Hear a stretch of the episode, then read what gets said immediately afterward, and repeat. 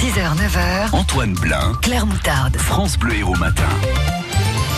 À la une des prix qui augmentent le dimanche dans certains supermarchés, un mari jaloux qui s'est fait tabasser par celui qu'il pensait à tort être l'amant de sa femme, et la défaite douloureuse des basketteuses latoises en championnat. Voilà donc ce constat fait euh, par une cliente d'un magasin Franprix à Toulon. Elle achète régulièrement des bouteilles d'eau et elle a constaté que la semaine dernière, que la semaine, le prix n'est pas le même que le dimanche, 75 centimes contre 70 en semaine.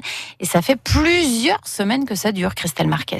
Dans la main gauche, le ticket du samedi avec la bouteille à 70 centimes et dans celle de droite, le ticket du dimanche et la même bouteille facturée 5 centimes de plus. Ça fait plusieurs semaines que Nicole assiste à ce yo-yo de tarif, alors elle ne s'est pas démontée et a posé la question. Je demande un petit peu à une responsable de magasin.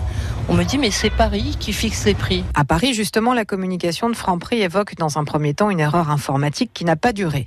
Sauf que quand on leur explique qu'au contraire, ça s'est produit sur plusieurs semaines, embarras au téléphone, on vous rappelle, me déclare l'interlocutrice, sauf que plus de nouvelles. Un manque de transparence qui gêne notre consommatrice avisée. Moi je trouve pas ça normal. Ce n'est pas pour les 5 centimes parce que 5 centimes c'est pas grand chose, mais je pense qu'ils ne font pas ça que sur l'eau gazeuse. Et en effet, les canettes de bière sont également concernées par une hausse de 15 centimes le dimanche.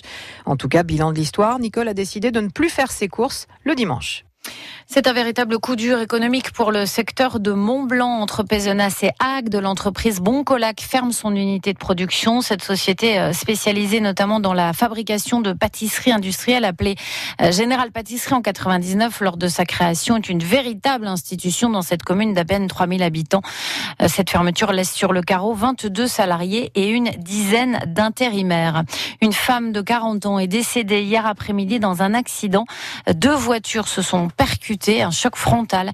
Ça s'est passé à Marciargues. Et voilà maintenant une affaire peu banale. Oui, un mari jaloux s'est fait tabasser violemment par celui qu'il pensait être l'amant de sa femme, sauf qu'il n'en était rien. Le chef d'entreprise, l'amant présumé donc, en avait tellement ras-le-bol d'être harcelé par le mari qu'il s'en est pris à lui avec un manche à pioche à Villeneuve-les-Béziers. Et hier, cet homme de 43 ans a été condamné à deux ans de prison ferme, Stéphane Pocher. Pendant des mois, le mari jaloux l'a menacé avec un couteau, insulté, humilié en public, harcelé au téléphone, lui donnant des rendez-vous à plusieurs reprises pour s'expliquer avec lui. Le chef d'entreprise s'y rend à bien des reprises, mais sans le rencontrer jusqu'à ce 18 avril. La victime honore cette fois son engagement, mais accompagné de son cousin. En sortant de la voiture, le mari jaloux l'aurait provoqué une nouvelle fois en mettant sa main dans sa veste, faisant croire qu'il était armé. Son agresseur ne se contrôle pas. Ce père de famille prend alors un manche de pioche dans sa voiture et s'acharne sur lui. J'ai pété un câble, je ne sais pas qui m'a pris, c'est allé très vite. Vous auriez pu le tuer, dit le président de l'audience Stéphane Martel. Vous auriez pu vous retrouver aux assises, c'est de l'acharnement. Le prévenu dément être l'amant de cette femme qu'il ne connaît pas. On ne se fait pas justice soi-même, lui reproche le ministère public. Vous auriez dû porter plainte. Le mari est décrit comme paranoïaque, agressif, d'une très grande jalousie. Sa femme, qui était sur le point de le quitter, était harcelée, frappée. Mathieu Colomar réclame 18 mois de prison, dont 6 avec sursis. Le tribunal va au-delà du réquisitoire. Un détenu de la prison de Villeneuve-les-Maglones est recherché ce matin toujours. Un homme considéré comme particulièrement dangereux. Il s'est évadé hier lors de son transfert de Villeneuve au tribunal d'Alès dans le Gard où il devait être jugé. Il a prétexté une envie pressante. Il en a profité pour s'enfuir par la campagne dans le petit village de Saint-Théodorite, tout près d'Alès. Les gendarmes ont lancé un appel à témoins. Vous pouvez retrouver la photo sur francebleu.fr. France Bleu Héros 7h34. Héros Transport son offre de cars pour la saison estivale. Les bus orange transportent chaque année près de 15 millions de voyageurs dans le département. C'est désormais la région qui s'en occupe. Et pour cet été, la compagnie renforce la desserte des plages. Elle expérimente également le car vélo le long de la voie verte dans les Hauts-Cantons et la desserte de l'aéroport Montpellier-Méditerranée au départ du quartier Antigone. Euh, elle est également renforcée toute l'année.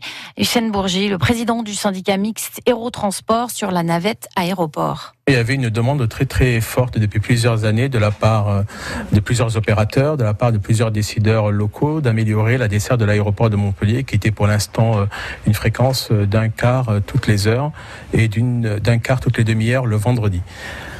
Euh, donc depuis euh, deux ans maintenant, nous cherchons euh, un montage financier permettant d'associer tout le monde. Malheureusement, nous n'avons pas trouvé d'autres volontaires pour le faire. Nous avons considéré que la région assumera le coût financier et donc c'est ainsi que la décision a été prise à compter d'aujourd'hui de mettre un quart toutes les demi-heures pour l'aéroport de Montpellier et toutes les 7 jours sur 7, toute la semaine.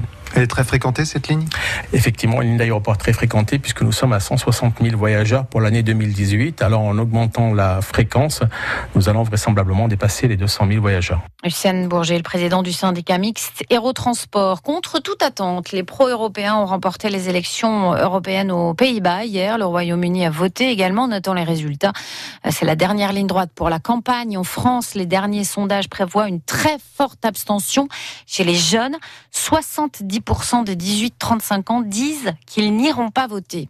Le futur cinéma de Bédarieux prend forme. La première pierre a été posée, est posée ce matin à 11h sur le parking de la salle de la Tuilerie, mais euh, c'est symbolique puisque les travaux ont déjà commencé depuis le mois de mars.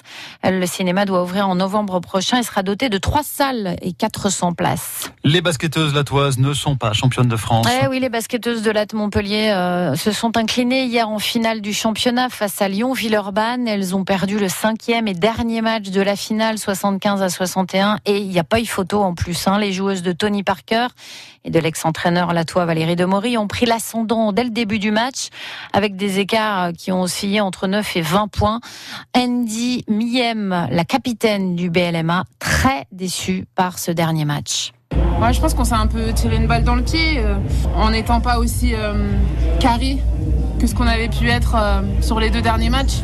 Ouais, c'est dur, c'est dur. Alors euh, oui, euh, certains euh, se satisferont de, voilà du fait qu'on en soit arrivé là. Et je crache pas dans la soupe parce que c'est vrai que on a vécu une saison, quand même assez compliquée. On n'aime pas les excuses, mais voilà, on a eu pas mal de, blessures. Après une saison comme ça, après deux finales perdues, je pense que tout on, voilà, on va réfléchir un petit peu à ce qui s'est passé, à ce qui a pu nous manquer.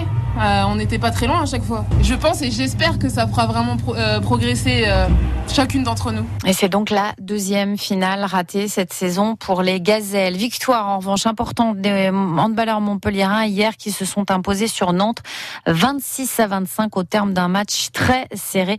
Mission accomplie donc deux points d'avance sur Chambéry et quatre sur Nantes.